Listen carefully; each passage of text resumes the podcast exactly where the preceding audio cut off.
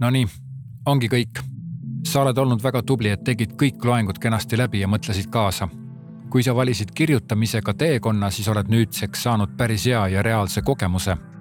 minu enda kogemus on see, eh, mis põhineb Tallinna Ülikoolis samasuguse kursuse andmisel et need, kes kirjutavad aktiivselt kaasa, need saavad väga hea reaalse kogemuse.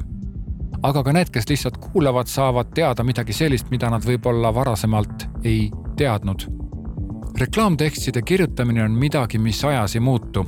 vahet pole, mis uued võimalused või kanalid juurde tulevad, ikka on vaja toota sinna sisu, mis müüb reklaamitekstid ongi kõige aluseks ja reklaamtekstide kirjutamise kursus aitas sul loodetavasti põhitõdedest aru saada. Käin veel kord hästi põgusalt kõik teemad üle ja toon välja olulisima. brändi hääl on midagi, mis juhib kõiki reklaame.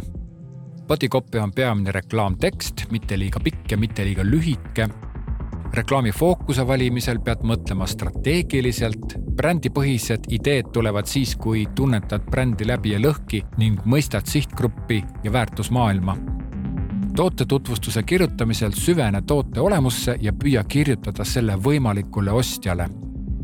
raadioklipi kirjutamisel püüa saavutada eristuvat ja meeldejäävat süžeed, kasutades õigeid hääli ja helisid. hääli siis nagu raadiohääli. teleklipi loomisel tekitab meeldejääv olukord ja tunne sotsiaalmeedias on tähtis, et tekiks bränditunnetusega voog välimeedias keskendub pildi ja teksti röövale kooskõlale, väljendudes lühidalt ja tabavalt. seeniorid tahavad saada konkreetseid ja lihtsaid tekste. lastele reklaami tehes ole mänguline ja tutvu seadustikuga. kui midagi jäi selgusetuks või tahaksid juurde küsida, siis võta minuga ühendust ja räägime.